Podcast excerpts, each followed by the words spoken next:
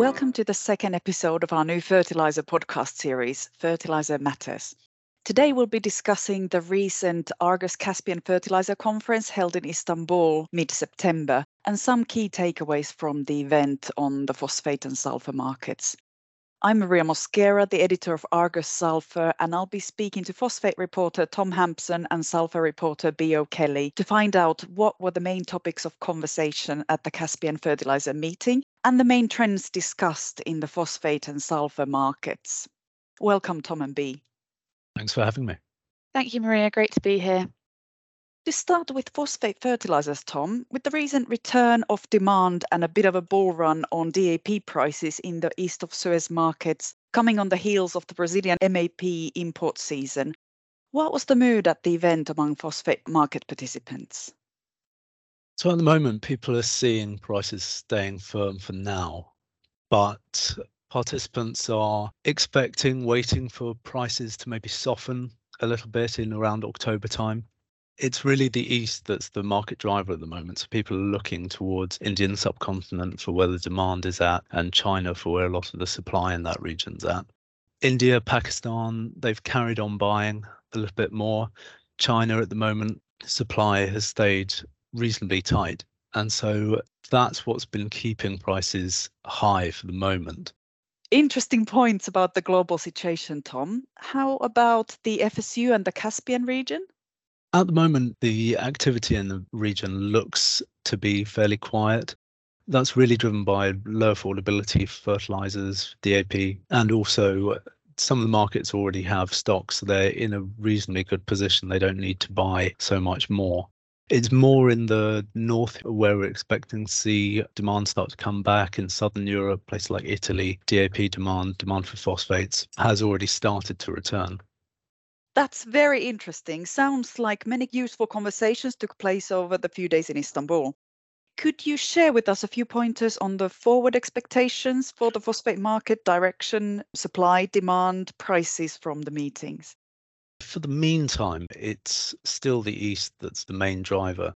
The India subsidy hasn't yet been announced, so that's the nutrient-based subsidy. Prices have been high, they've got a coming election, so that would indicate a small cut. But have heard recent indications that there might be a slightly more severe cut. If that happens, then that would make DAP less affordable, it would reduce demand, and that would indicate a levelling off, softening of DAP prices. At the moment, as you said, we saw a real bull run in DAP prices recently, but over the last couple of weeks, that price has levelled off and it's been more steady. Also in that region, Bangladesh, they've got a third private sector tender, which is closing this weekend. Their second tender, they awarded 310,000 tonnes of DAP, 155,000 tonnes of TSP. In the first tender, that was 120,000 tonnes of DAP, 60,000 tonnes of TSP. However, issuing of and opening of less of the credit, there seem to be some issues. So it's still unclear how much exactly has been secured under those tenders, and that's driven them to issue this third tender, which will close this weekend. In China, availability has been tight. We're expecting DAP exports to be about 1 million tonnes in the fourth quarter, but it'll be eyes on the Chinese domestic market. If demand is high, then that'll mean there'll be less available for export. But if demand wanes, then potentially more will be freed up for export, and that will increase the supply in the region. It's looking like run rates at production in China will remain steady, so there shouldn't be too much of a change in the supply being produced within China. Thanks, Tom. Now moving on to the European region, how are you seeing the demand situation there? In southern Europe, demand for phosphates is looking to firm, so that should support the high end of prices, and that will slow down the softening of prices that we're expecting to see in around October. Otherwise, you'll get too much of a disparity between the low end and the high end of FOB prices. In Brazil, spot demand is likely to return and sales are likely to pick up. We have already seen 22,000 tonnes of Russian MAP sold at 535 CFR, so that's at the high end of our current daily range.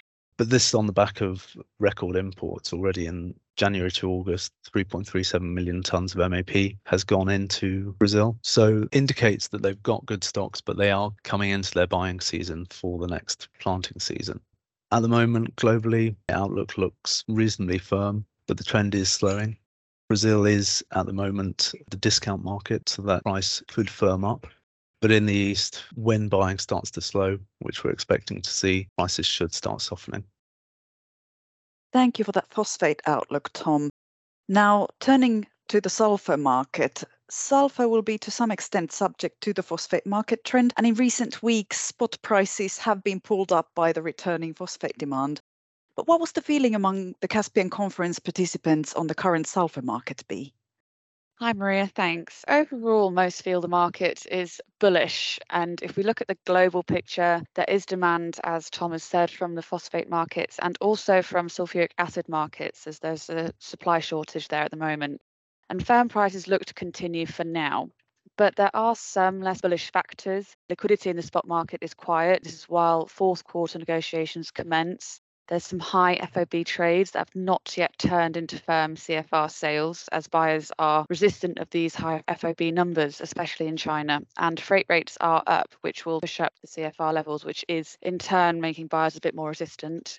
And there's a lot of supply. There's very high stock levels in China, at sort of 2.5 million tonnes, which is similar to the COVID-19 storage levels. So that's a global picture of what's going on at the moment. And what about the Mediterranean region and supply from the FSU? Yeah, so specifically in that region, as we heard at the conference last week, there are plenty of Russian tonnes reaching Baltic ports for export. There's a lot of supply, and the one bullish factor is at the moment there's very high freights from the Baltic ports at the moment. There's a shortage of vessels, and this is helping to support CFR numbers in the fourth quarter negotiations. So the market is not short of supply in this region, and there's various outlets for Russian tonnes, Egypt, Turkey, Southern Africa, and there's also some length in the US with very high refinery run rates over there. So there is high sulphur output west of Suez. Overall, the feel of the market is bullish for now. There is support from phosphates, there's support from sulfuric acid, but fundamentally there is some length, and the phosphate price rally is expected to come to an end before the year is out, which will in turn weigh on sulfur market sentiment. Interesting takeaways for the sulfur market. Now, how did participants see the outlook for the market going forward, and what were the main comments around expectations for the future market be? Generally, people agreed things are firm, but only for now. So prices are expected to come down eventually. As I said before, there is plenty of supply, and there's this underlying fundamental reason why the firmness is going to be relatively short-lived, and is only supported really by the rally in phosphate prices and the sulfuric acid price gains. There could be slightly less Russian volumes being exported by barge as the Volga-Don River freezes in the winter, but this is unlikely to cause any big market impact, as there's still plenty of tonnes to be exported from the Baltic ports.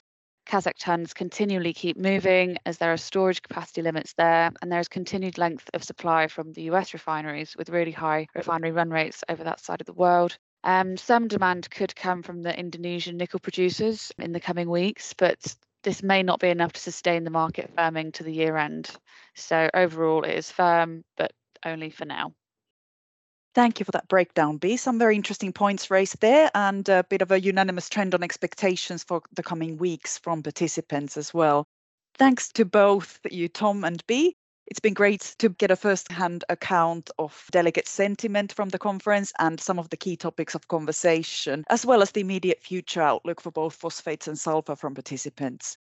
This concludes today's episode. There's also a complimentary slide pack available to download with some relevant phosphate and sulfur prices, which you can find on the podcast page. Thanks for listening, and please get in touch with any feedback on any of our content or anything else you'd like us to discuss in future episodes.